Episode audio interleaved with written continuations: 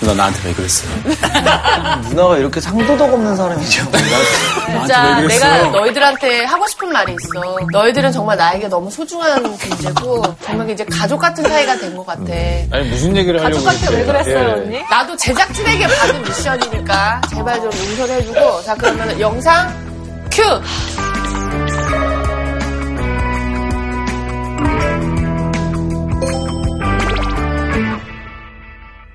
먼저 오상진 아나운서. 우리 해봐 해보자 상진아 아, 이번에 내가 자서전을 내기로 했는데 내 책을 너희 북카페에 제일 눈에 잘 띄는 자리에 완전 중앙 메인 자리에 좀 진열해 줄 수 있겠니? 이게, 이게 너무 웃겨 내가 사인회도 해줄게 아니 아무튼 헐 완전 축하드려요. 이왕이면 front desk 쪽에 좀 진열을 하고 싶다 가게에서 제일 중요한 메인 자리 제일 잘 되는 매대에다 올려드릴게요 누나. 아, 그래도 했구나. 아, 해줬네. 아니 근데 어땠어요? 어땠어? 아니 난 처음에 일단 자서전 얘기에 자 누나가 좀 빠른 시기가 아닌가 자서전이 예. 어쨌든 내가 서점하는 사람으로서 되게 노력을 많이 해서 많이 도움을 드려야 되겠다 생각했어요. 예. 조만간 내셔야겠다, 네. 자서전. 아 정말 다음 어머, 나야. 지수가 다름이 아니고 네네. 언니네 회사에서 이번에 새우부추 튀김 물만두를 출시하는데 만두 이름도 말도 안 돼. 튀김 물만두. 이 블로그에서 우리 만두 가지고 요리 좀 해서 사진 찍어 올려줄 수 있을까? 언니도 웬만하면 이런 부탁 안 하려고 했는데 요즘 워낙 형편이 어렵네. 저 때문에 내가 마음이 찌겠다고. 어려운데요.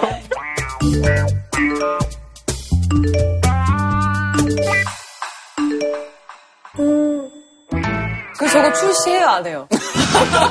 자서전 나올 때까지 합니까? 자 다음 또 보시죠. 갈 길이 뭐네요. 서윤이, 아 서윤이, 서윤아 다름이 아니고 언니가 이번에 언니의 인생 발자취를 총정리하는 자서전을 좀 써보려고 해. 네가 대표 작가 좀 해줄 수 있을까? 나 진짜 너무 힘들었다는데. 그 자서전이 여기에. 그 자서전이 여기 진행되는 거잖아요. 출연합시다. 예. 근데 네 이름은 책에 안 나갈 것 같아. 야 이건 약간 그런 거죠.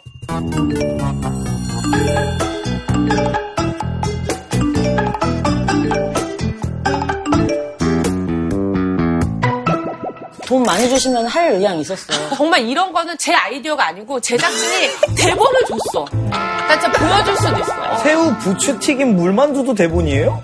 새우 부추튀김 물만두는 애들이 있어. 아직까지는 거절한 사람이 단 하나도 없네요. 힘든 한 주였는데 오늘도 되게 힘들다. 빨리 넘기자. 그런데? 지영아 나 진경이야. 네, 언니. 나 친한 동생이 너를 너무 사랑하나 봐. 한 번만 만나게 해달라고 아주 애원이다.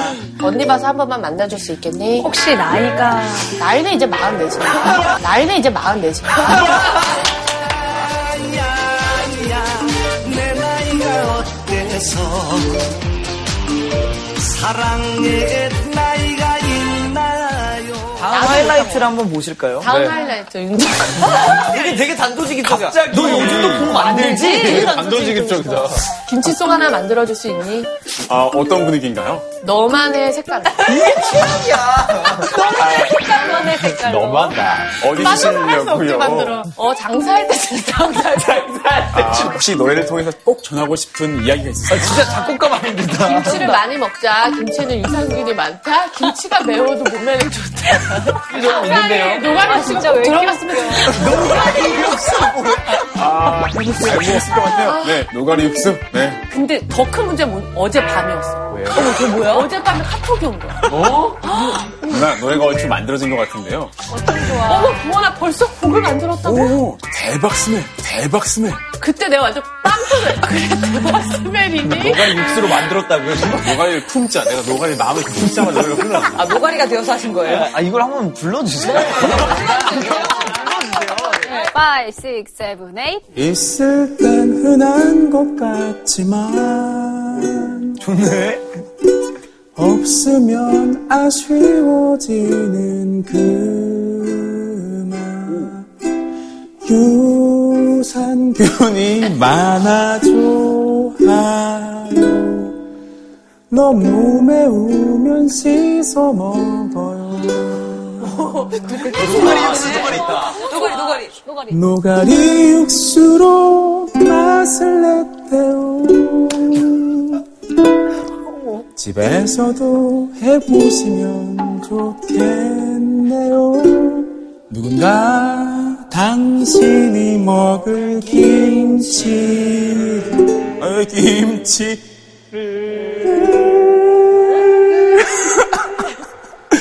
담 갖다는 걸 잊지 말아요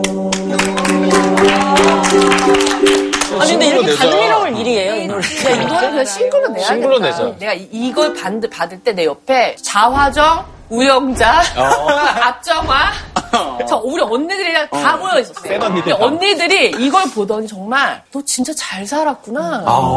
딱 그게 첫마디였고 너는 무조건 이 곡을 사. 제대로 값을 주고 사서 넌 이 곡을 정말 많이 알려. 그게 너가 해야 될 일이야. 아니 이렇게까지 열심히 했는데 네. 오늘 와서 몰래 카메라라는 걸 알았을 때 그 기분 이 렇게 진지하게 덕원이는 솔직히 어제 밤에 알았어. 어떡하냐고. 덕원이 가사 썼다고 지금. 이 일을 어떡할 거냐고. 진짜 일이 너무 커졌잖아요. 이러다 진짜 녹음해서 음원으로 갖고 너무 와봐. 놀래갖고 바로 덕원이 매니저한테 전화를 한 거야. 어, 죄송하다. 이거 아, 몰래 카메라였다고. 왜냐면 더 진행시키면 안 되니까. 밤에 막 밤새고 곡 작업할까봐. 지금 야유웠는데 이미 하셨어요 방금. 김치의 현- 혼을 뺏겼어요, 지금. 아니 근데 우리가 정말 누나이기 때문에 우리가 기꺼이 다 음, 맞아, 한다였던 거고 정말 진짜로. 마음 무거워하지 마세요 진짜 진짜 그렇게 얘기하니까 음. 더 무겁다. 더 무거워 그렇게 얘기하면 다 자서전을 써야 되는데. 네. 지금 근데 저희가 오프닝만 40분째 하고 있어가지고 게스트분이 저 뒤에서 계속 섰다 앉았다 섰다 앉았다 계속 했어요. 지금. 오늘 우리가 무슨 얘기를 하려고 이런 그쵸, 테스트가 그쵸. 있었던 건지 너무 맞아, 궁금하네요 맞아. 네. 주제를 보면 다들 이해가 될 거라고 생각합니다. 주제가 뭐지?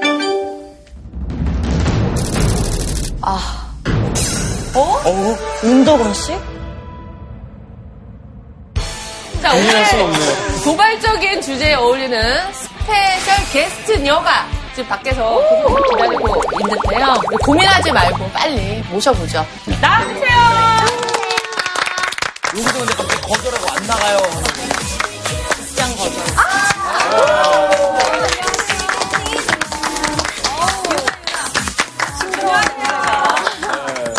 안녕하세요. AO 유나입니다. 반갑습니다.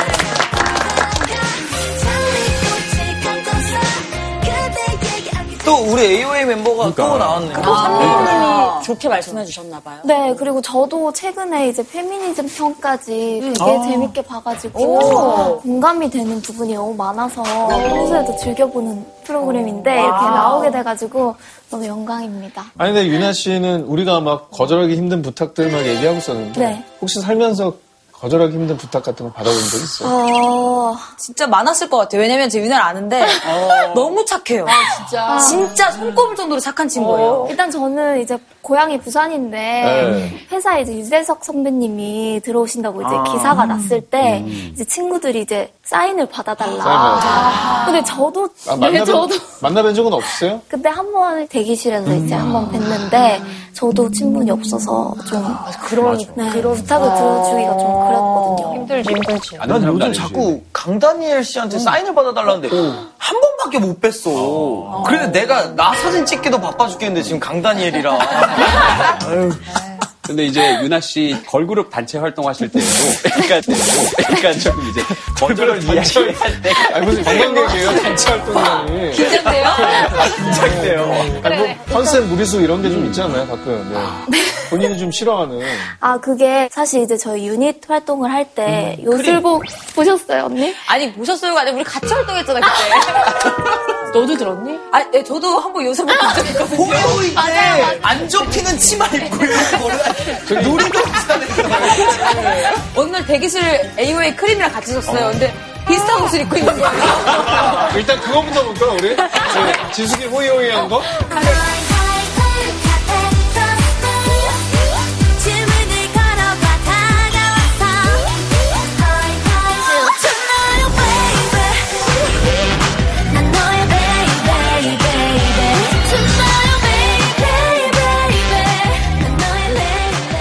선배님 모니터 많이 봤거든요. 호이 호이 호이 호이 서로 배우는 선생님 비슷하셔가지고 많이 배웠습니다. 아 근데 그때 마음속으로는 좀 거절을 하고 싶었나요? 어땠어요? 살짝 아주 조금 그런 것도 있겠다. 하기 싫은데도 해야 오늘부터 되는. 요술봉 들어야 된다 너 이런 이걸 잘 할 수 있을까? 이제 노래도 근데 귀여운 컨셉이고 이러니까 어쩔 수 없이 했죠. 자, 근데 우리 모두가 이 거절을 못하는 그런 사람들인 것 같아요.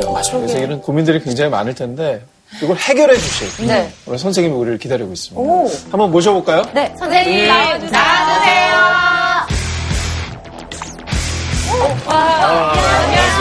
안녕하세요.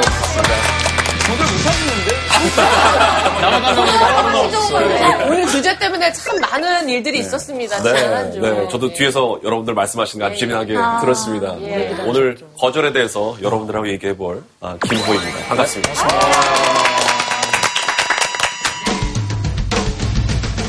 클래스 오늘의 선생님 김호. 세계 최대 PR 컨설팅사의 한국 대표를 지내면서 사람 사이의 소통에 깊은 관심을 갖게 된 선생님은 카이스트 대학원에서 관련 연구로 박사학위를 받고 현재는 위기관리 컨설턴트 및 리더십 코치로 활약하고 계신데요. 푸근한 인상 그대로 거절을 지독히도 못했던 남자.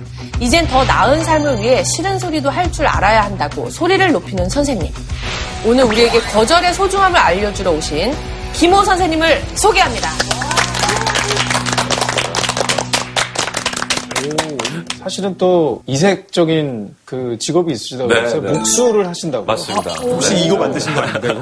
선생님 목공이 네. 취미가 되신 이유는 거절 잘 못하신 다음에 스스로 자책하고 화나는 마음을 뭐 도끼질이라든가 그런 걸로 푸시다가 목공 취미가 되신 건가요? 아, 그런 건 아닙니다. 사실은 제가 목공을 처음 하게 된 게 제 아내하고 연애를 할 때 가구 전시회를 갔다가 목에 굉장히 이끌려서 바로 그 다음 주에 목공소를 나가기 시작을 했고 첫 작품이 2m짜리 테이블이었는데요. 그거를 당시 여자친구한테 트럭에다 싣고 가서 선물을 주고 책장, 의자 아, 이런 걸 다 선물했죠. 지금은 다 이제 같이 쓰고 있습니다.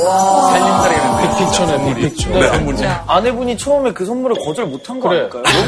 아닐까요? 거절을 2m짜리 운명도 집에 왜 자꾸 남자가 가구를 선물이 안 하시죠? 용달차로 불렀는데. 그래서 어, 오늘 좋은 토론과 질문을 해주신 분께 한 가지 선물을 가져왔습니다.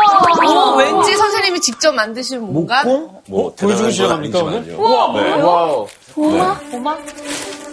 직접 만든 치즈 plate 아닌가? 와, 냄새 저기다 너무 치즈 올려가지고 살라미랑 맥주 먹으면 완전 가는 건데.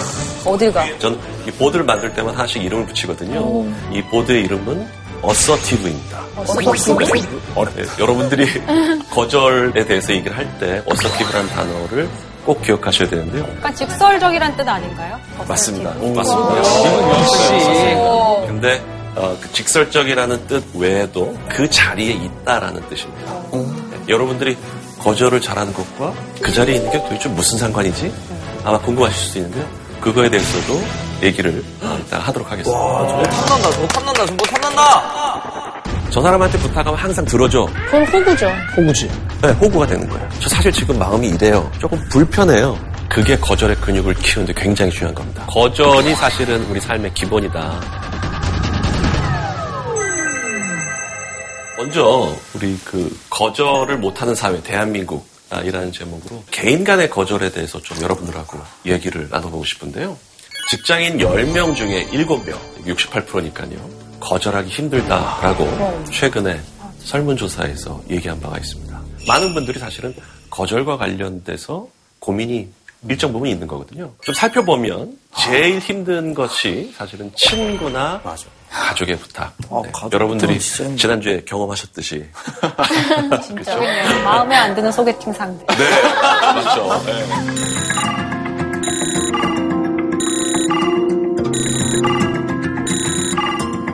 여러분들을 곤란하게 만든 부탁은 어떤 것들이 있습니까? 어, 최근에 차이나는 클래스란 프로그램이 어, 동료 연예인들을 대상으로 말도 안 되는 몰래카메라를 저한테 부탁을 해서 그걸 거절할 수가 너무 진짜 네. 힘들었을 것 같아. 근데 이게 가족한테 오는 부탁들이 있잖아요. 네. 진짜 엄마, 아빠, 뭐 누나 이런 네. 이런 사람들의 부탁은 사실 거절을 하기가 너무 힘들던데요. 왜냐면 내가 안 해주면은 네. 우리 부모님이 힘드니까 네. 당연히 그거는 무리해서라도 하더라고요. 네. 그렇죠. 또 어떤 것들이 있습니까? 저는 뭐 최근에 한 20년 정도 지낸 친구가 그러니까 뭔가를 계약해야 되는데 이게 시점 때문에 급하게 이 시간만큼 메꿀 돈이 필요하다. 네. 좀 상상외로 큰 돈이어서. 네.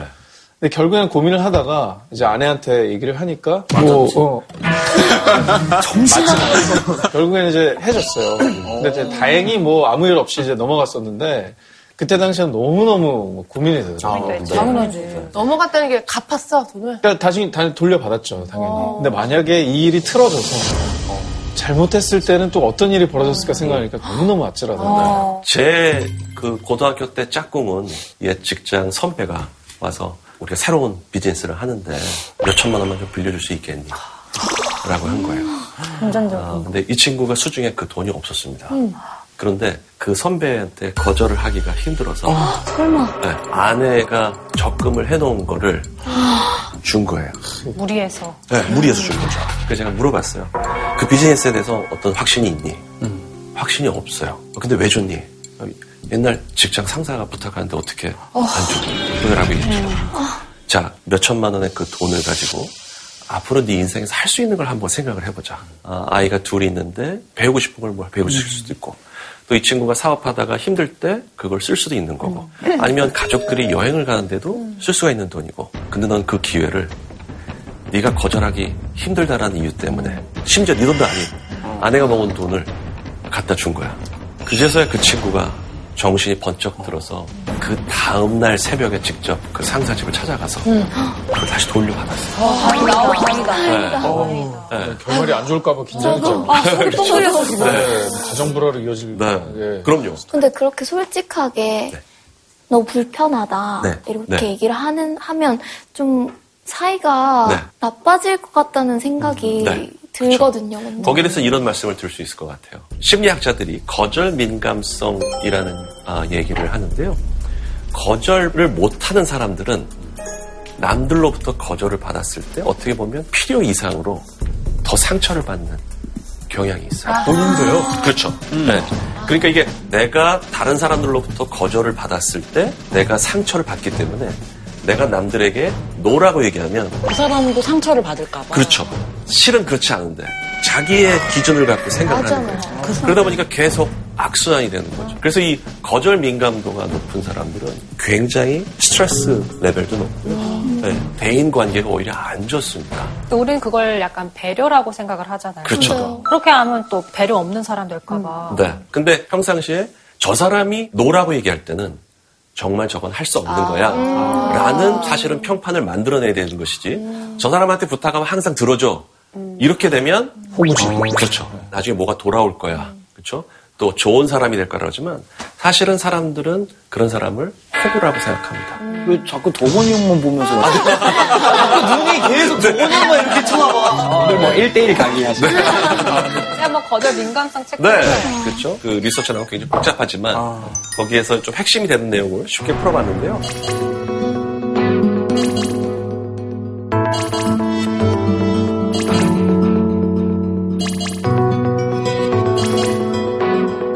개 이상이 호구를 해. 그래요? 예민하다. 두 개면 예민한 두개 거예요. 이상? 몇 개신가요? 두 개씩이 되게 쉽죠. 전 다섯 개요. 진짜요? 약간 호구 조사네. 오늘 말장난. 네, 이런 게 아직인 거. 네, 선생님, 저, 저는 사람 그, 그거 있어요. 일본에 상대방이 미움받을까 봐 거절을 못 한다는 게 있잖아요. 네. 어, 난, 난 근데 그렇진 않아. 미움 받지 뭐 이런 생각으로 거절할 때가 있는 것 같아요. 네. 근데 그것도 같은 맥락인 것 같긴 한데. 그렇죠. 자, 그러면 왜 우리가 이제 그 거절을 아, 못할까요? 라 해서 여러분들께서 말씀해 주신 것처럼 우리는 내가 이렇게 왕따 되는 건 아닐까? 소외된다는 것에 대한 두려움을 인간은 누구나 갖고 있습니다. 여러분들 동영상 한 가지 어, 보실까요? 오놀이네. 셋이서 하고 있는데요? 일단 사이좋게 다 주고받고. 오복성 패스. 둘만 패스. 하는 거야? 아, 둘만, 둘만 하는데. 네. 어, 눈물 날 것 같아. 이거는 사실은 굉장히 유명한 아, 심리학자의 논문에 나온 건데요. 사람들을 fMRI, 그 자기공명 동영상 장치에 넣어서 이 뇌를 스캔을 해봤어요. 그러니까 스캐너에 들어가 있는 사람은 어, 이 손이 자기 손이라고 생각을 하죠. 근데 처음에는 세 사람이 공을 주고받다가 갑자기 두 사람만 주고받아요. 그랬을 때 뇌에서 어떤 현상이 벌어지는가를 본 거예요. 이게 바로 그 뇌 사진입니다. 어머. 네. 저 빨간색으로 표시된 대측 전대상 피질이라는 부위는 어떤 부위냐 하면 피부에 상처가 나거나 네. 어디가 부러지거나 했을 때 반응하는 부위예요.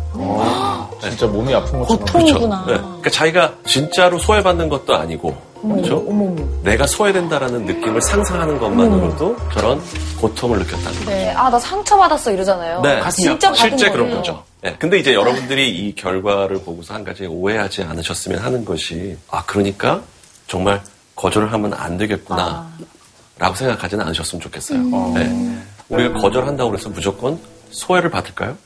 나이 차이가 너무 많이 나서 소개팅이 힘들 것 같아. 이렇게 얘기한다고 해서 항상 과연 내가 소외를 받을 것이냐 꼭 그렇지는 않다라는 겁니다. 그렇죠? 여러분들 잘 아시는 작가 알랭드 아. 보통이 이렇게 얘기를 했습니다.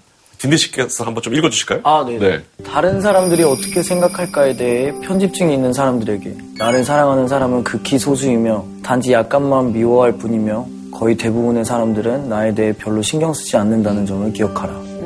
저는 이 글을 읽은 적이 있어요. 아, 그렇죠. 특히 연예인들의 악플에 항상 시달리잖아요. 네, 그렇죠. 그러면 하루 종일 사람들이 제 악플에 대해서만 떠들고 네. 있을 것만 같은 거예요. 어, 네. 근데 그럴 때저 글을 본 거예요. 그러니까 제가 제 자신한테 얘기했어요. 진경아, 사람들은 너만큼 너한테 관심이 없어. 그렇죠.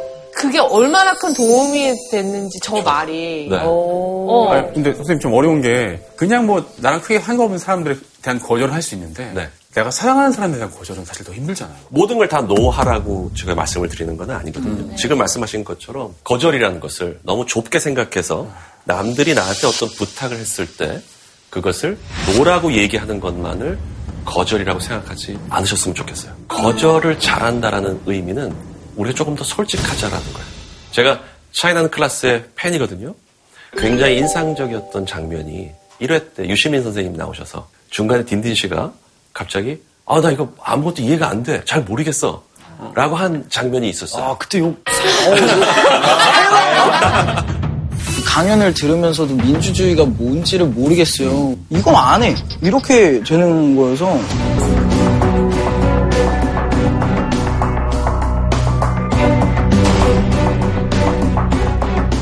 사람들이 썰전을 벌이고 있고 저희는 그냥 관객이 그냥 쳐다보고 있는 거예요. 저는 아무것도 모르는 입장에서 아무 날리지 없다. 그럼 가. 그럼 가세요. 그랬더니 갑자기 다음 컷이 제가 화장실 간 컷인데 제가 없어요. 예고편에 그때 막 사람들이 나를 죽이겠다고 막 어떻게 이렇게 예의 없냐. 막 풀이 막. 아, 아, 저기 계십니다. 저 밖에 계세요, 지금. 듣고 있어요, 제가 하는 말을. 뭐 말하는 톤이나 매너 조금 다를 수도 있겠지만 사실 굉장히 솔직한 거거든요. 네, 저 사실 지금 마음이 이래요. 네, 저 잘 이해가 안 돼요. 저 사실 조금 불편해요. 네, 라고 얘기를 하는 것이 사실은 거절을 잘하는 것의 핵심입니다. 그죠? 그거 어, 쉽지 않아, 근데. 네. 매일 만나야 되는 직장 상사. 어, 동료도 아니고 상사, 이런 사람들을. 대선배. 그걸 거절을 못하는 거는 이 사람한테 미움을 당하고 그- 이 사람이 나를 싫어하게 될까 봐 그런 것보다 네. 그 이후의 뒷감당을 내가 할 수 있느냐 없느냐. 네. 아, 아, 나 차라리 그거 뒷감당 감당할 바에 나 그냥 내가 지금 하기 싫어도 할래. 네. 이런 판단은 좀 현명한 네. 판단이 아닌가. 네, 네. 그렇죠. 네. 지금 말씀하신 것처럼 내가 이것을 거절했을 때와 거절하지 않았을 때 나한테 올 수 있는 이득과 손실이 무엇인가 그쵸. 이런 걸 따져보고 하는 것이고요. 네. 그 조직 심리학 자로서 경영학과의 교수를 하고 있는 애덤 그랜트라는 교수가 아, 이런 연구를 했어요. 세 가지 유형이 있다는 거죠. 기본은 뭐냐면 남에게 받는 것보다 더 많은 것을 주려는 사람이에요. 네. 테이커는 남에게 도움을 베푼 것보다 더 많은 것을 가져가려는 사람. 내처는 내가 받은 만큼만 주는 사람. 자, 나는 기버인 것 같다. 저, 저 완전 기본입니다. 어, 그래. 네, 좋습니다. 저, 난 테이커 같다. 그 다음에 그냥 내처인 것 같다. 유현 씨가 기버. 이만큼 올렸어. 기버. 기버, 기버였죠? 음, 네. 기버. 자, 어느 유형의 사람들이 가장 영업 실적이 좋았을까요? taker. matcher. 네. giver였어요. giver. 어. 근데 선생님 giver가 그 이상 더 많이 주기 때문에 좀더 힘들지 않을까? 부인 통장 뭐 가치 뭐 이런 거 아닙니까? 아닙니다. 그 직장에서 영업 실적이 높은 겁니다. 아니 이모님 손 큰 데가 장사가 더 잘 되고 막 이런 느낌인 아, 거예요. 이모님 giver. 네. 근데 맨 바닥은 누구가 했을까요? taker. 바닥. matcher. 바닥도 giver. giver였어요. 와? 아. 뭐 아니면 그렇죠. 됩니까? 그 실적이 좋은 기버와 실적이 최하위인 기버 사이에는 중요한 차이가 있었어요. 그 차이 나는 클래스가 뭐야? 블룸한테 잘 준 거예요. 네. 그죠? 아, 그리고 그것도 되게 중요한 안 포인트. 줘야 되는 애들한테는 좀 잘 잘 거절. 그게 아니라 기버가 기버한테 준 거 아닙니까? 그렇죠. 네. 그 두 분 아주 잘 맞추셨는데요. 상위권에 있는 기버들은 또 다른 기버나 또 다른 매처들한테 잘해줄 거예요. 아. 타이커보다는. 아하. 네. 남한테 도움을 주는 것에도 관심을 있지만 내 이익을 거. 챙기는 것에도 굉장히 관심이 있는 거예요. 이익을 챙기는 기버구나. 네. 최하위권의 기버들은 테이커한테 주는. 그렇죠. 아. 네, 테이커들한테 주는 거죠. 건강한 관계란 기본적으로 교환입니다. 네. 한 사람만 계속 부탁을 하고 한 사람만 계속 들어주는 관계라면 그거는 절대로 어떤 관계든 건강한 관계라고 볼 수가 없습니다. 실제 제가 책을 쓰면서 인터뷰한 분은 직장에서 이제 싱글이었어요. 근데 이제 토요일마다 근무를 해야 되는데 다들 쉴 때 사람들이 처음에 아니 너 싱글이다 가족들하고 좀 시간 보내야 돼서 해준 거예요. 그러다 보니까 매번 명절 때마다 그렇죠? 계속 이 사람한테 시키는 거예요. 야, 저 친구 정말 착해. 이러면서 완전 그 사람을 몰아가는 거죠. 호의가 계속되면 그렇죠. 분리가 된다. 거죠. 걸린 줄 알아. 네. 그래서 왜냐면- 첫 네. 직장 새로 들어가든 뭐 네. 시집을 가서 뭐 시댁 식구를 만나든 만만해 보면 안 돼. 첫 대면에서 캐릭터를 잘 잡아야 돼. 네. 어. 착하고 거절 못한 애로 잡히잖아. 그 끝까지 그렇게 가요. 근데 시어머니한테 아 싫어요라고. 아니, 그러니까 이게 처음부터 싫어요 하는 애는 아, 원래 저런 애지 하는데 열 번 알겠어요 했다가 한 번 싫어요 하면은 맞아. 너왜 애가 변했니 이렇게. 그렇죠. 레오나르 다빈치가 흥미롭게도 이런 얘기를 했습니다. 유나 씨께서 한번 읽어주시겠어요? 거절을 할 때는 나중에 하는 것보다 처음에 하는 것이 훨씬 쉽다. 네. 최근에 그렇게 전화로 소비자들 의견 듣는 분들 하고 만나서 이렇게 워크숍을 한 적이 있었어요. 감정 노동자. 네, 감정 노동자죠. 그래서 저희가 역할극을 했어요. 제가 그 못된 손님 역할을 하면서 처음부터 그냥 반말을 시켰어요. 부당한 부탁도 하고 그러다가 맨 마지막에 가서 약간 욕, 욕설도 하고 어, 이제 그때 가서 이제 그러시면 안 됩니다 이라고 얘기를 하는 거예요. 처음에 반말할 때부터 불편하다는 걸 표현을 했었어야 돼요. 네. 근데 계속 얘기를 안 하고 있다가 나중에 빵 터트리는 거죠. 이렇게 되면 서로 부작용이 생겨요. 그러니까 처음에부터 약간은 저지선을 만들어야 되는 거예요. 그렇죠. 상대에게도 나에게도 다 어떻게 보면 피해를 볼 수 있는 것이잖아요. 그래도 거절이라는 게 우리가 피할 수 없고 해야 되는 일이라면 네. 어떤 거절의 테크닉 같은 거는 있을 수 있다고 생각해요. 그렇죠. 그거를 저희가 후반부에 쫙 모아가지고서 한번 여러분들하고 진짜. 해볼 텐데요. 네. 지금 말씀하신 거와 관련돼서 그러면 어떻게 하면 조금 거절이 좀 쉬워질 수 있을까? 여기서 우리 그 신해철 씨의 노래를 잠깐. 모노크롬이죠.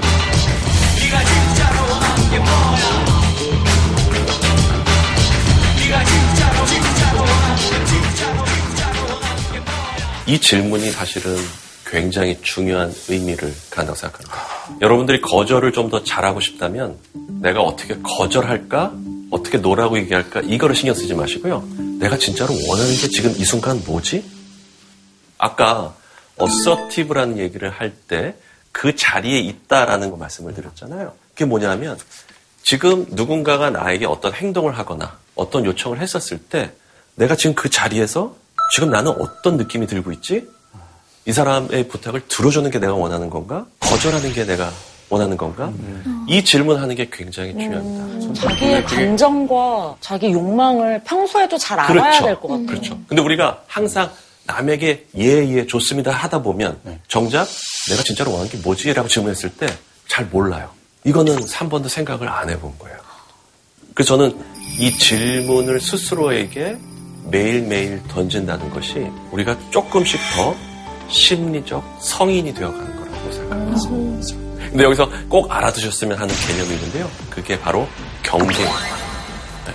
경계를 알면 거절이 사실은 조금 더 쉬워질 수가 있어요. 옆 사람을 막 경계해야 되네요. 긴장하고 막. 나의 경계가 어디까지가 아, boundary. boundary 네. 그렇죠. 네, boundary. 여기까지는 허용된다. 그렇죠. 허용된다. 이 boundary 경계라는 것의 뜻은 무엇을 받아들이고 받아들이지 않을지에 대한 나만의 규칙이에요. 근데 우리가 거절을 못하는 이유는 너의 경계가 어디까지야 이 사람하고 이거에 대해서 우리가 평소에 생각을 해보지 않기 때문에 그런 겁니다. 경계에도 종류가 있는데요. 첫 번째가 물질적 경계예요. 돈을 빌려줄 수 있는 사이냐 아니냐.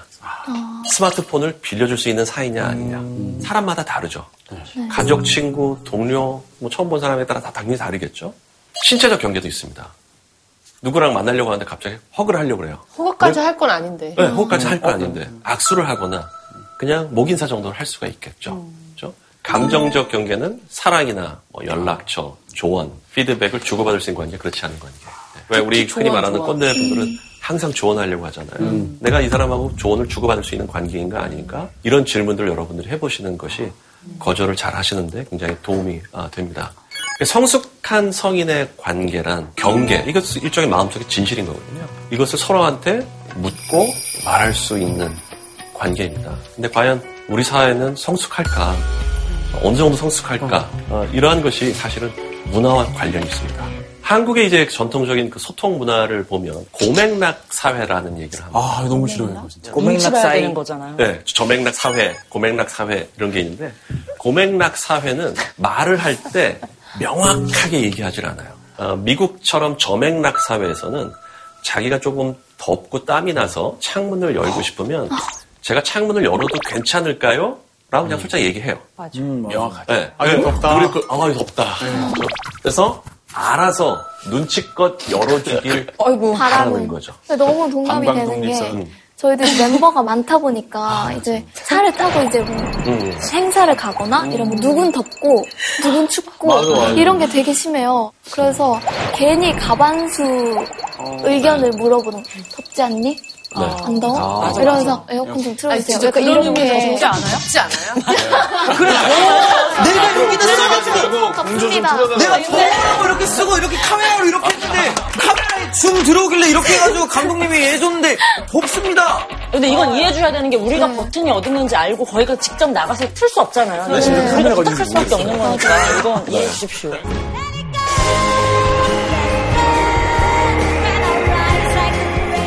실제로 어, 미국에서는 이 문화 교과서에 눈치라는 말이 영어로 나와요. 네. N-U-N-C-H-I. 눈치. 눈치. 네. Do you have lunch?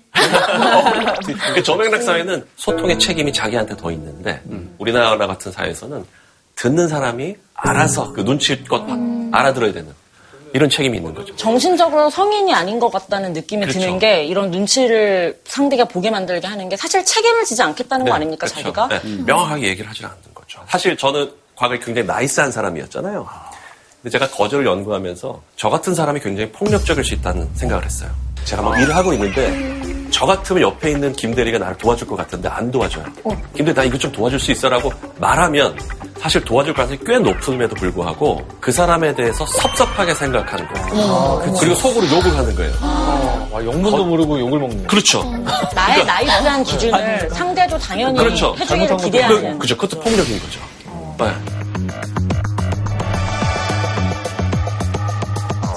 그래서 먼저 이 거절을 우리가 잘 하기 위해서는 나에 대해서 먼저 잘 알아야 됩니다. 저희가 칠판을 하나 준비했는데요. 이거를 보고 좀 설명을 드릴게요. 그리고 여러분들께서 나는 어디에 들어가지? 이걸 한번 생각해 보세요. 아 이런 거 재밌습니다.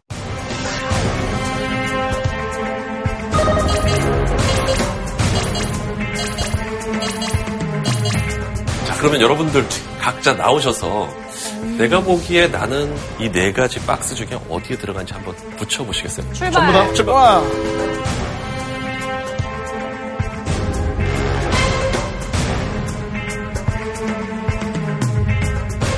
아, 진짜 웃겨. 아이고, 웃기다. 경계선에만 또 다 들어가는 거죠. 혹시 타인의 이 배치에 대해서 이의가 있으신 분 있어요? 딘딘은요. 쉽지 않죠. 그래, 진짜 딘딘은- 저기는 아닌 것 같아. 조금 누나가 생각하는 저는 어느 아, 정도. 붙여주세요, 언니가 그럼. 아니, 약간 래퍼인데 그래도 안 듣는 쪽에 좀 많이 가야 되지 않니?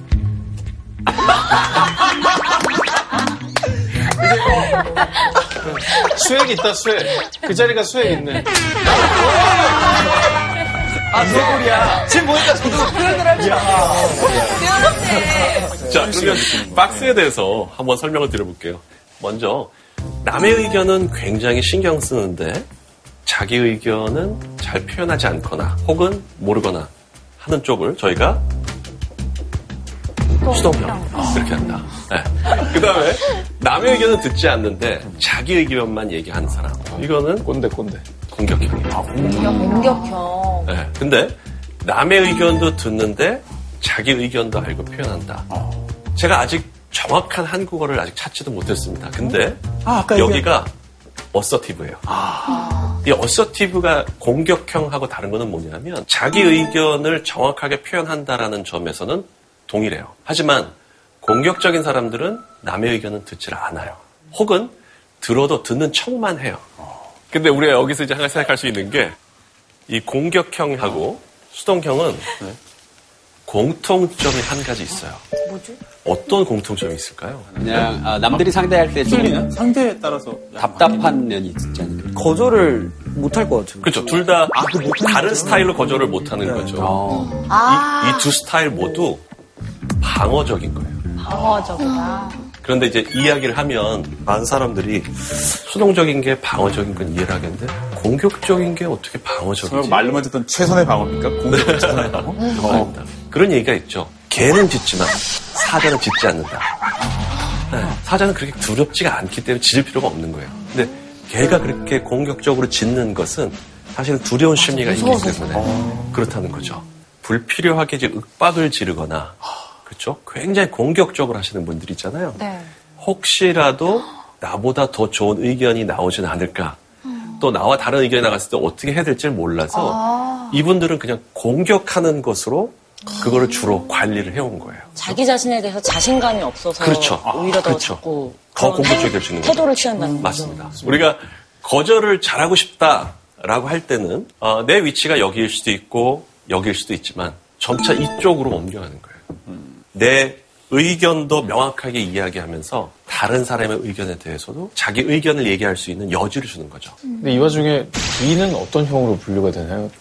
남의 얘기도 안 듣고 죽도 밥도 아닌 거죠. 네. 그럼 유나 씨는. 그러면 뭐 어떤 성향인 네. 거예요, 본인? 근데 저도 되게 참는 성격이라서 그러다가 폭발하는 성격인데 그렇죠. 그게 더 공격적으로 변할 수 있을 것 같아서 그렇죠. 좀 많은 생각을 하게 되는 네. 거예요. 폭발하면 어떤 타입이에요? 막 욕을 해요? 아니면 저는 눈물부터 나요. 아. 저 분을 못 이겨서. 저는 문제- 슬플 때보다 문제- 예. 억울할 때 눈물이 나더라고요. 근데 억울하다는 거는 결국 자기 얘기 의견이나 못하는 거죠. 감정을 표현을 못했을 때 억울한 것 같아요. 그렇죠. 근데 눈물이 나시는 네. 걸 받아요. 그렇게 되면은 점점 자기가 스스로를 더 괴롭히게 될 수가 있기 때문에 어떻게 하면 내 의견을 조금 더 표현할 수 있을까를 오늘 좀 같이 고민을 해보시면 네. 좋을 것 같습니다. 네. 감사합니다. 그래서 어, 아까 상진 씨가 얘기했었던 것처럼 거절에도 기술이 있거든요. 그거를 조금 더 우리가 한번 살펴보면 좋을 것 같습니다.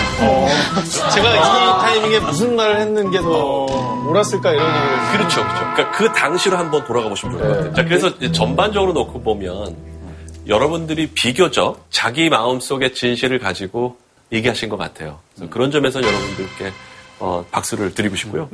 그리고 거절이라는 것을 이제 배우는 관점에서 놓고 보면 아, 가장 잘하신 분은 이제 서윤 씨. 거절 잘하고 잘 네. 받아들이고. 자기 의견도 얘기하면서 내가 필요한 것들, 계약 조건이라든지 이런 것들 얘기해 주셨고 또 지영 씨도 어쨌든 어, 자기가 싫은 거, 이유 이런 것들 얘기를 하셔서 2등을 드리고 싶고요. 선생님 거절 보시기에는 부탁하시면서 좀 가장 대응을 못한 사람은 누구라고 발전, 발전 가능성이 많은 좀- 거죠. 네. 솔직하게 저는- 본인의 마음을 얘기해 주시면 네. 됩니다. 두 분이 그러는데요. 네. 지숙 씨하고 덕원 씨. 제가 그 덕원 씨의 그걸 보면서 한 가지 아, 궁금했었던 거는 네. 아왜 돈 얘기를 안 하지? 라는 거 있어요. 맞아. 덕지도 따로 아, 제가 그렇게, 그게 제가 막 만만한 사람은 아니에요. 제가 왜냐면 보통 이런 작업들은 보통 시세가 있어요, 보통. 그래서. 그래서 이 덕원 씨 사례에서 우리가 한 가지 배울 수 있는 것은 만약에 돈을 받아야 되는 거라면 이 정도의 비용이 들어간다. 그래도 괜찮겠느냐라고 해서 그 조건을 처음부터 얘기하는 것이 좀, 저는 덕원 씨한테 궁금한 게 이제 만약에 진경이 누나가 아니라 정말 제3자가 이런 부탁을 했을 때는 난 이런 대가 필요합니다라고 요구를 할 수 있는 성격인 것 같아요. 의외로 좀 약간 아예 외보면 좀 할 수 있는 것 같아요. 맞아. 나도 다른 사람이 부탁했으면은 그냥 처음부터 안 하겠다고 말했을 텐데 언니니까 이렇게 된 거예요. 좀 마음이 조금 무겁긴 했죠. 아 이걸 어떻게 만들어야 내 그 블로그 철학에 흠이 안 가면서 지나치게 언니를 또 도와드릴 수 상업적이지 있을까. 않게 예. 하는 게 또 우리가 이런 상황에 빠지게 되면 굉장히 시야가 좁아져서 저거만 놓고 생각해요. 그래서 만들어 올렸어요. 그러면 여기저기서 또 요청이 또 들어올 오지 수가 있고. 오지. 근데 진경이 언니하고는 계속 봐야 돼요. 언니 저 다음 주부터 차이나 하차예요. 그렇지. 그거밖에 없네. 협상을 하실 수 있잖아요. 그러니까 블로그 대신에 뭐 인스타그램이나 그런 데 그래서 사실 올리신다고. 밑에 만약에 블로그가 안 되면 어떤 방법에서도 도와드릴게요라고 말씀드리긴 했거든요. 많이 사 먹을게요. 뭐 이렇게 네. 너무 만약에 저 같았으면은 어떻게 하셨을 여기서 이렇게? 해볼 수 있을 것 같아요. 그럼 사실 저랑 한번 거. 해볼까요? 네네. 그렇게 나를 도와주고 싶으면 다른 방법은 하지 말고 그냥 이거 네. 블로그 한 번만 도와줘. 네, 근데 제가 블로그를 할 때 이걸 지켜 나름 원칙이거든요. 음. 그래서 이 원칙은 사실은 그래 회사하지 알았어 네. 알았는데 뭐 이렇게 많이 하지 말고 그냥 조금만 구워서 네. 그냥 접시 에 올려서 몇 장만 찍으면 돼. 언니랑 같이 그 만두를 맛있게 먹는 거를 언니가 찍어서 올리면 어떨까요? 에이 야내 블로그 팔로워랑 네 팔로워랑 같냐? 그런 다음에 제가 그거를 이쪽으로 옮겨온 아까 그 무슨 복잡하게 한 번에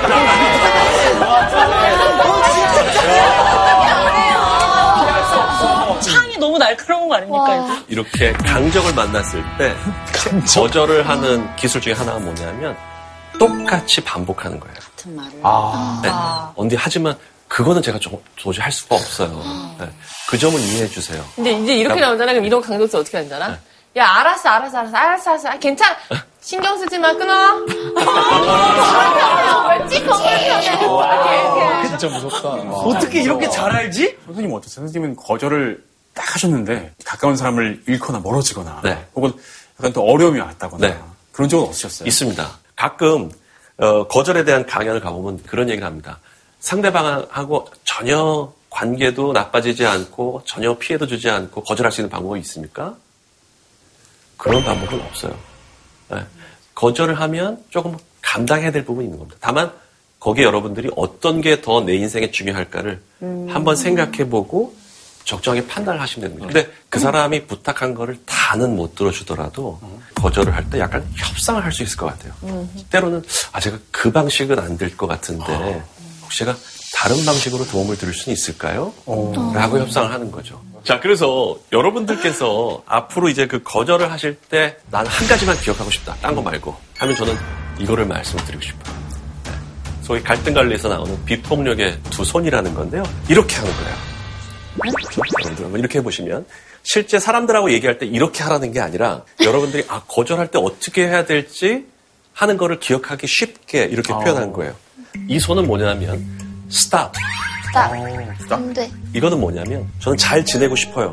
하지만 잘 지내기 위해서 저 한 가지 도와주실 게 있는데 그렇게 말을 하지 말아주세요 저한테 라고 얘기하는 거죠. 아, 제가 이제 그 전 직장에서 많지는 않지만 고객사의 높은 임원분들이 우리 자녀가 아, 좀 회사에 아, 일을 할 수 있게 해달라라는 요청이 들어오게 됩니다. 그러면 사실 정말 거절하기 힘든 부분이거든요. 왜냐면 저희의 바로 손줄이 달려있는데. 그렇죠. 근데 저희 회사에 관심을 가주셔서 감사합니다. 어, 제가 이 회사를 이끌어가는 데서 한 가지 원칙은 그 직원은 사장인 제가 아니라 매니저나 임원들이 최종 권한이 있는 건데 제가 할 수 있는 것은 한번 인터뷰를 하도록 주선을 해드릴 수는 있겠습니다.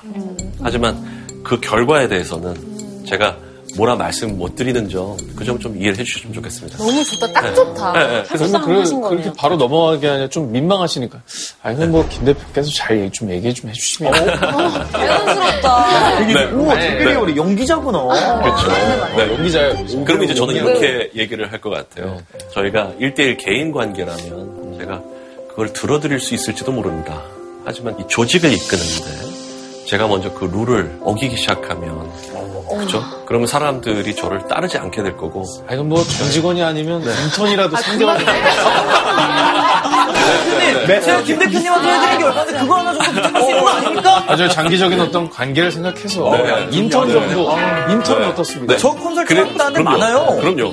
아, 진짜 막무가내다. 저도 그렇게 말씀을 주신다면 그럴 수 있어. 제가 예를 그것 들어서. 때문에 만약에 고객한테 가치가 그것 때문이라면 그러면 그건 저도 어쩔 수가 없을 것 같아요. 네.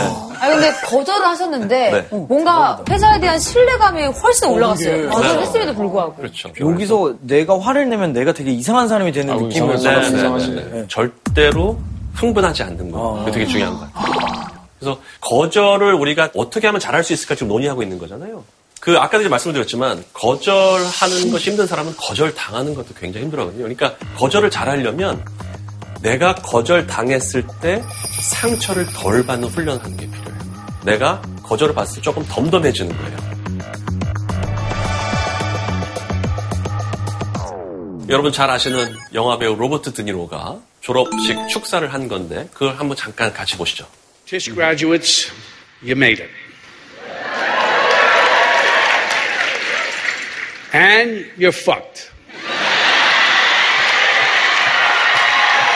On this day of triumphantly graduating, a new door is opening for you. A door to a lifetime of rejection.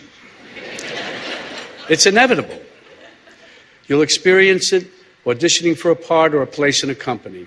It'll happen to you when you're looking for backers for a project. Rejection might sting, but my feeling is that often it has very little to do with you. 우리가 열 번 부탁을 하면 여덟 아홉 번은 거절을 하는 게 당연하다고 생각하는 것. 그게 거절의 근육을 키우는데 굉장히 중요한 겁니다. 어떻게 다른 사람들이 내가 열 번한테 다 그걸 들어줄 수 있겠어요? 우리는 많은 경우에 내가 이거를 요청을 했다가 한번 제안을 했다가 거절당하면 어떡하지? 에이 그래 안 해. 이렇게 되면 자기 삶의 기회는 점점 줄어들게 돼 있어요. 그게 아니라 오히려 거절 당할 걸 기본 생각 한번 찔러보는 거예요. 어차피 거절당할 거 계속 해보자. 열번 우리가- 찍어서 안 넘어가면 그렇죠. 아무 없다. 네, 이런 말로 열- 바꿀 수도 있는 그렇죠. 거잖아요. 예, 근데 열번 찍어 안 넘어간다는 거는 폭력적이죠. 데이트 폭력적이죠. 데이트 폭력. 데이트에서 굉장히 그렇지. 폭력적이죠. 아니, 난 저는 그거를 별로 안 좋아해서. 네, 네. 그러니까 한 번 정도 제안을 해보는 거예요. 아, 싫어요, 한 번. 정도. 그렇죠? 거절해도 아 오케이. 네. 그걸 좀 더 쿨해질 필요가 있다는 거죠. 거절 당하는 것 자체가 두려운 게 아니라 네. 그 숨겨진 의미를 자꾸 찾으려고 할 때부터 괴로워지는 것 같아요. 뉘앙스를 읽으려고. 이유가 뭐지? 나한테 문제가 있나? 자기 혐오에 막 빠지잖아요. 그렇죠. 근데 거절을 기본으로 생각하게 되면 그 혐오를 좀 줄일 수 있죠. 아, 이 지아 지앙이라는 사람은 중국 청년인데요. 내가 미국으로 가서 벤처 사업가가 되겠다. 이렇게 해서 실제 미국으로 갔어요. 그래서 컴퓨터 공학을 전공하고 뭐 MBA도 하고 해서 어, 했는데 컴퓨터 회사에 그냥 사원으로 들어가게 된 거예요. 아, 내가 미국에 온 이유가 이게 아닌데 해서 그 아내한테 6개월만 한번 새로운 시도를 해보고 싶다라고 해서 첫 아이 태어나기 이틀 전에 이 사람이 사표를 내요. 오. 4개월째 됐을 때 명확한 이유도 없이 거의 될 거라고 생각했던 투자자로부터 거절 통보를 받게 돼요. 아, 아내한테 나 이제 그냥 직장 다시 돌아갈래 라고 했는데 그 아내가 참 더 대단했던 것 같아요. 아내가 난 당신한테 6개월을 줬지 4개월을 준 게 아니야. 아직 2개월이 남았어. 그러다 이제 이 지하 지향이 어떤 생각을 하게 됐냐면 아 내가 거절에 너무 상처를 많이 받는구나. 그래서 이걸 어떻게 극복을 해야지 하다가 거절 테라피라는 거를 발견하게 돼요. 거절을 많이 받는 건가요? 계속? 그렇죠. 그래서 이 사람이 뭘 하게 되냐면 하루에 한 번씩 거절당할 요청을 100일 동안 하는 프로젝트를 해요. Really, the burger is really good. Can I get a, a burger refill? A burger refill? How come you have it for drinks, not for burgers? Oh, okay. All right. I, I would like you guys a lot more if you have a burger refill. All right. Thanks. 그러니까 이 사람은 거절을 목표로 말도 안 되는 요청을 해보는 거예요. 어, 왜 음료는 리필이 되는데 왜 햄버거는 리필이 안 되느냐. 거절하는 거죠. 그러면 이 사람, 예스. 나 오늘 성공. 왜냐면 거절 당했으니까. Can I deliver your next pizza for you? Do you think you can give me a, a tour of the warehouse? No. No. Okay.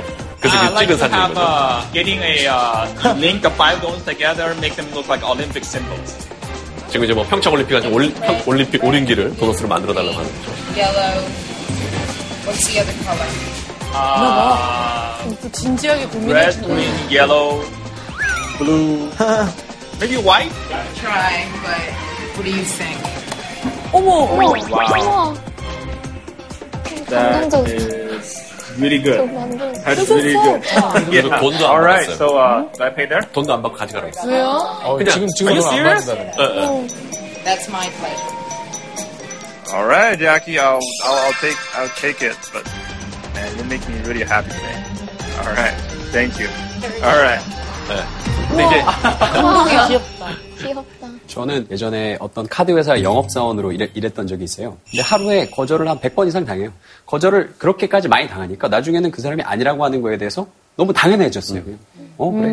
그러다가 거절 근육이 생긴 거죠. 네, 하나 딱 오케이 하면은 어, 이거는 네. 되는 거다. 근육맨이네. 저 같은 경우에도 저- 몰랐는데 네. 깨닫게 된 게 하나 네. 있어요. 이 수업을 통해서. 네. 제가 어렸을 때 모델 하겠다고 파리에 가서 엄청 고생을 네. 했었거든요. 네. 지금도 그때를 생각하면 그때 왜 갔지? 그리고 그때 진짜 시간 낭비만 했다라는 생각밖에 없어요. 음. 그러니까 하루에 오디션 스케줄이 이만큼씩 나거든요. 그게 다 떨어진 거예요. 매번 매일 매일. 제가 돌아와서 사업을 시작했을 때 얼마나 많이 거절당했는지 몰라요. 근데 그럼에도 불구하고 계속해서 할 수 있었거든요. 근데 지금 알게 됐어요. 아. 내가 그때 파리에서 거- 네. 당했던 그 거절이 그럼요. 내 거절 근육을 키웠던 거구나. 그럼 우리를 이렇게 압박하고 있잖아요. 그래서 저 압박 기술도 그때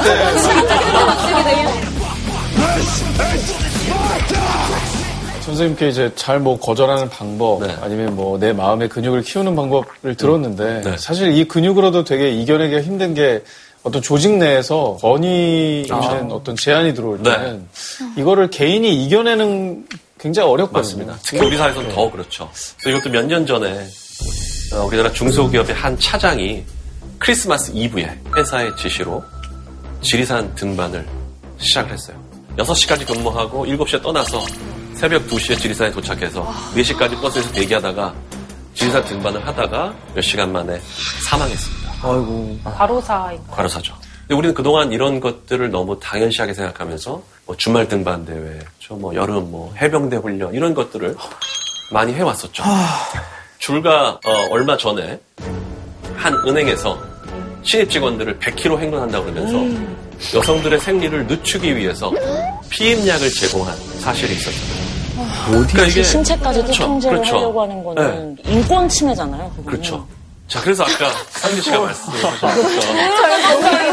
제 호구에서 노예로 넘어가는 싶었어요. 기억에 제목 보자마자 다 덕어놓고 그 사회심리학에서 가장 유명한 아, 실험 중에 하나가 아, 스탠리 밀그램의 권위의 복종 아, 실험이고 여러분도 아마 많이 보셨을 텐데. 전화 볼리는. 맞습니다. 맞습니다. 죠 Okay, keep it moving, understand? Remember that each time he gives a wrong answer, you move up one switch on the shock generator. It is important that you follow the procedure exactly.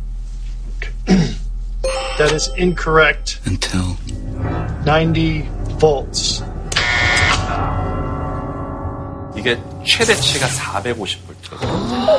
여러분들 우리 집에서 꼽는 게 220볼트잖아요. 게다가 밖에서 되게 고통스러워하는 모습을 그렇죠. 그 보면서 하는 안에서는. 그 사실은 물론 이제 짜고 한 건데 일정 부위가 되면 막 벽을 치면서 날 빼달라고 막 하죠. 그런데도 그 사람이 어좀 괜찮겠어요 하면 내가 책임지니까 괜찮다고 계속 하라고 실험. Continue, please.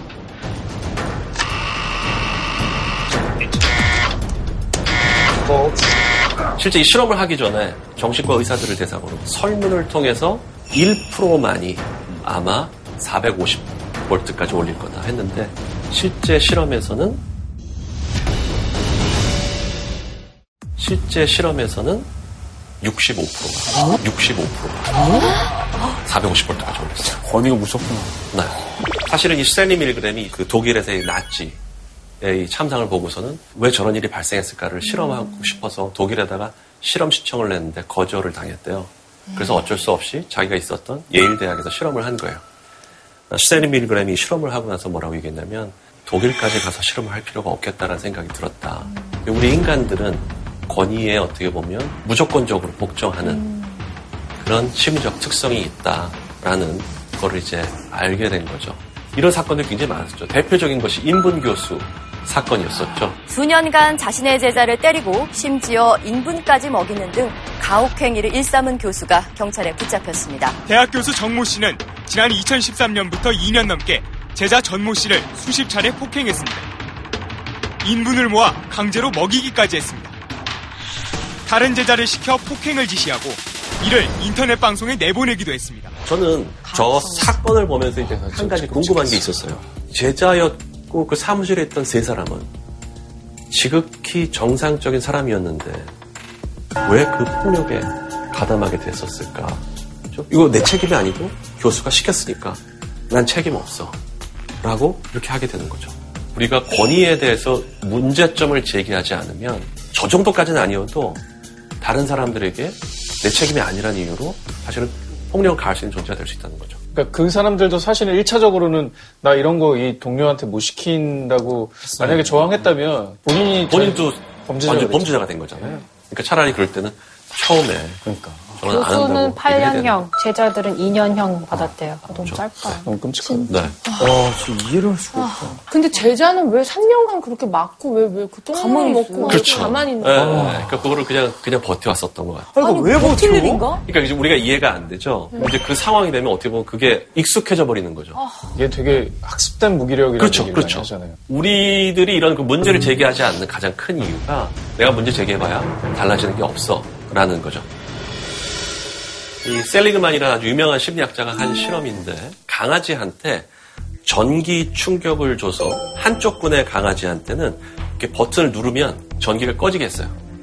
또 한쪽 군에는 아무리 뭘 어떻게 해도 계속 전기 충격이 가게 했어요. 그러니까 내가 해봐야 어떻게 안 된다는 걸 경험하게 한 거죠. 어, 우리 애 네. 너무 귀엽게 그려놓은 거. 네. 그런 다음에 이 박스에 이렇게 넣고 전기 쇼크를 줬었을 때 그냥 이 담벼락만 넘으면 쇼크가 없는 쪽으로 오게 한 거죠. 이랬을 때 아까 내가 아무리 어떻게 해도 전기 충격이 계속 왔던 그 실험 대상 강아지들은 이것만 넣으면 되는데 저 시도를 안 하는 거예요. 어차피 내가 해봐야 안 될 거다. 혹시 우리는 너무 무력감을 학습해서 그냥 포기하고 살고 있는 건 아닐까? 자, 어, 통계 하나 보죠. 직장에서 괴롭힘을 당한 적이 있다 라는 것에 직장인 4명 중 3명이 이렇게 얘기했고요. 괴롭힘 때문에 이직을 고민한 적이 있다가 3명 중 2명. 그만큼 심각한 거죠. 한 달에 한 번 이상 괴롭힘을 당한다? 2명 중에 한 명. 나머지 한 명 괴롭히는 거잖아요. 그렇죠. 진짜네요? 그러네. 진짜 매일 괴롭힘 당할 것 같아요. 그렇죠. 네. 대처에 있어서 이제 중복 응답인데요. 특별한 대처를 한 적이 단 한 번도 없다가 60%예요. 네, 그냥 그렇죠? 피하고 말지. 피하고 말지. 참고 말지. 내가 해봐야 뭐 어떻게 되겠어? 뭐 이런 거죠.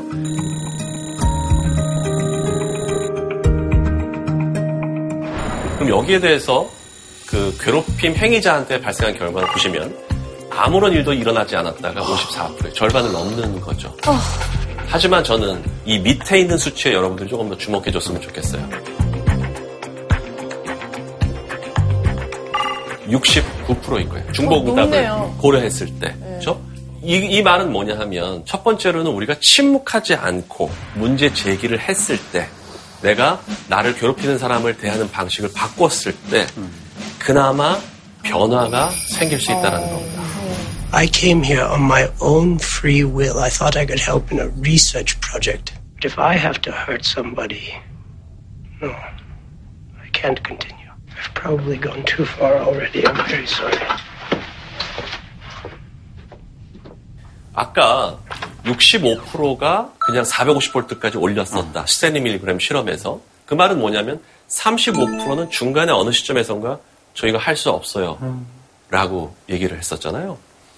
자, 근데 90%가 그럴 수 없어요. 라고 중간에 나가게 하는 방법이 있어요. 팀으로 짜서 같이 참가할 여러 때 명이. 그 중에서 그렇죠. 맞습니다. 그럴 수 없어요라고 아? 누가 네. 말하면 같이 또 안 그렇죠. 그렇게 되는 거예요. 네. 세 사람을 놓은 다음에 그래서 첫 번째 사람이 한 사람이 저는 이거 도저히 못하겠어요. 하고 나가요. 그다음에 두 번째 사람이 또 나가요. 그러면 세 번째 정말 모르고 들어왔던 그 실험 참여자들은 자기도 그럼 저도 못하겠어요 하고 나간다는 거죠. 와. 네. 그 약간 그 사회적 면역 체계 같은 느낌. 그렇죠. 그러니까 누군가가 옆에서 연대를 하거나 나와 같은 뜻을 갖고 행동할 것이라는 것을 알게 됐을 때 사람들은 더 거절의 의사를 명확하게 밝힐 수 있다는 겁니다. 그런다고 세상이 바뀌어요? 가족들 생각은 안 해요? 다수가 우리가 모여서 그 한 소리를 내게 되면 그것이 사실은 흐름을 바꿔놓을 수 있다라는 거죠. 저는 이제 그저께 이 1987, 아, 이 영화를 봤습니다. 제가 실은 87학번이에요. 아이고. 네. 근데 저는 사실 저 때 어떤 거절 의사도 표현하진 않았습니다. 데모를 하지도 않았고 이제 30년이 지났습니다. 우리 역사에서 가장 의미 있는 장면 중에 하나가 사실은 이 촛불 혁명이죠. 그렇죠? 같이 연대해서 문제를 제기하고 비민주적인 것에 대해서 거절의 의사를 아주 평화적으로 명확하게 발표를 했죠. 네. 나는 우리나라 시민으로서 자랑스럽게 살아가고 싶다. 근데 그러려면 이대로는 안 되겠다라고 표현을 한 거죠. 그렇죠? 마지막으로 심리학자 수잔 캠벨의 저는 이 말을 굉장히 좋아하는데요. 중요한 거는 뭐냐면 똑바로 사는 것보다 솔직하게 사는 것. 그렇죠? 불편하면 불편합니다. 싫으면 싫습니다. 또 때로는 좋으면 좋다라고 솔직하게 사는 것이 굉장히 중요하고 제 삶에 있어서도 조금이라도 거짓말을 덜 하면서 아, 살았으면 합니다. 오늘 여러분들 너무 잘 들어주셔서 감사하고요. 다 같이 거절을 조금이라도 잘하는 그런 한 해가 됐으면 합니다. 감사합니다. 어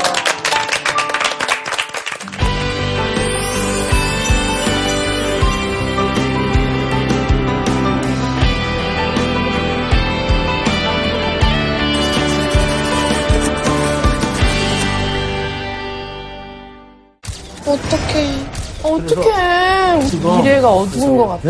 얼음 위에 있어야 되고. 지구와 자연을 지키느라 24시간이 모자란 최열 선생님을 소개합니다. 우리나라에도 공유병이 생겼다. 그 외출하다 돌아오면 빨래가 이제 시꺼멓게 공기 중에 오염으로 저렇게 되는 그렇죠. 심각했죠. 지금 현재 가장 관심을 가지고 있는 부분은 미세먼지 아니에요. 푸드염이 왔대요, 지금. 아, 내가 야외에서 운동하는 게 의미가 있나? 맞아. 사망하는 사람이 17,000명 정도 추정을 하고 있습니다. 그냥 이민이 답인가요, 선생님? 인간이 자연을 살리면 자연이 인간을 살립니다. 음. 네. 우리 더불어 숲이 되어 지키자. 지키자! 지키자! 지키자!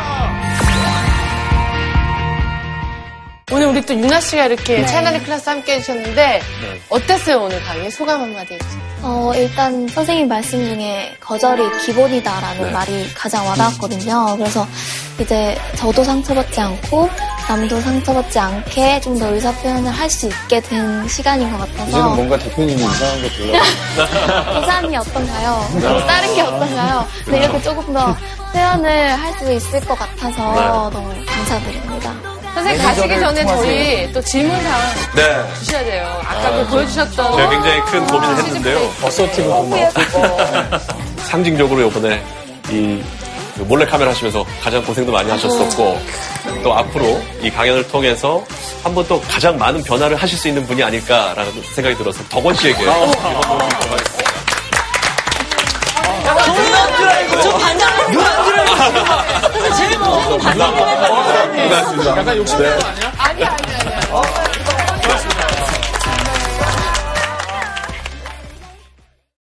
JTBC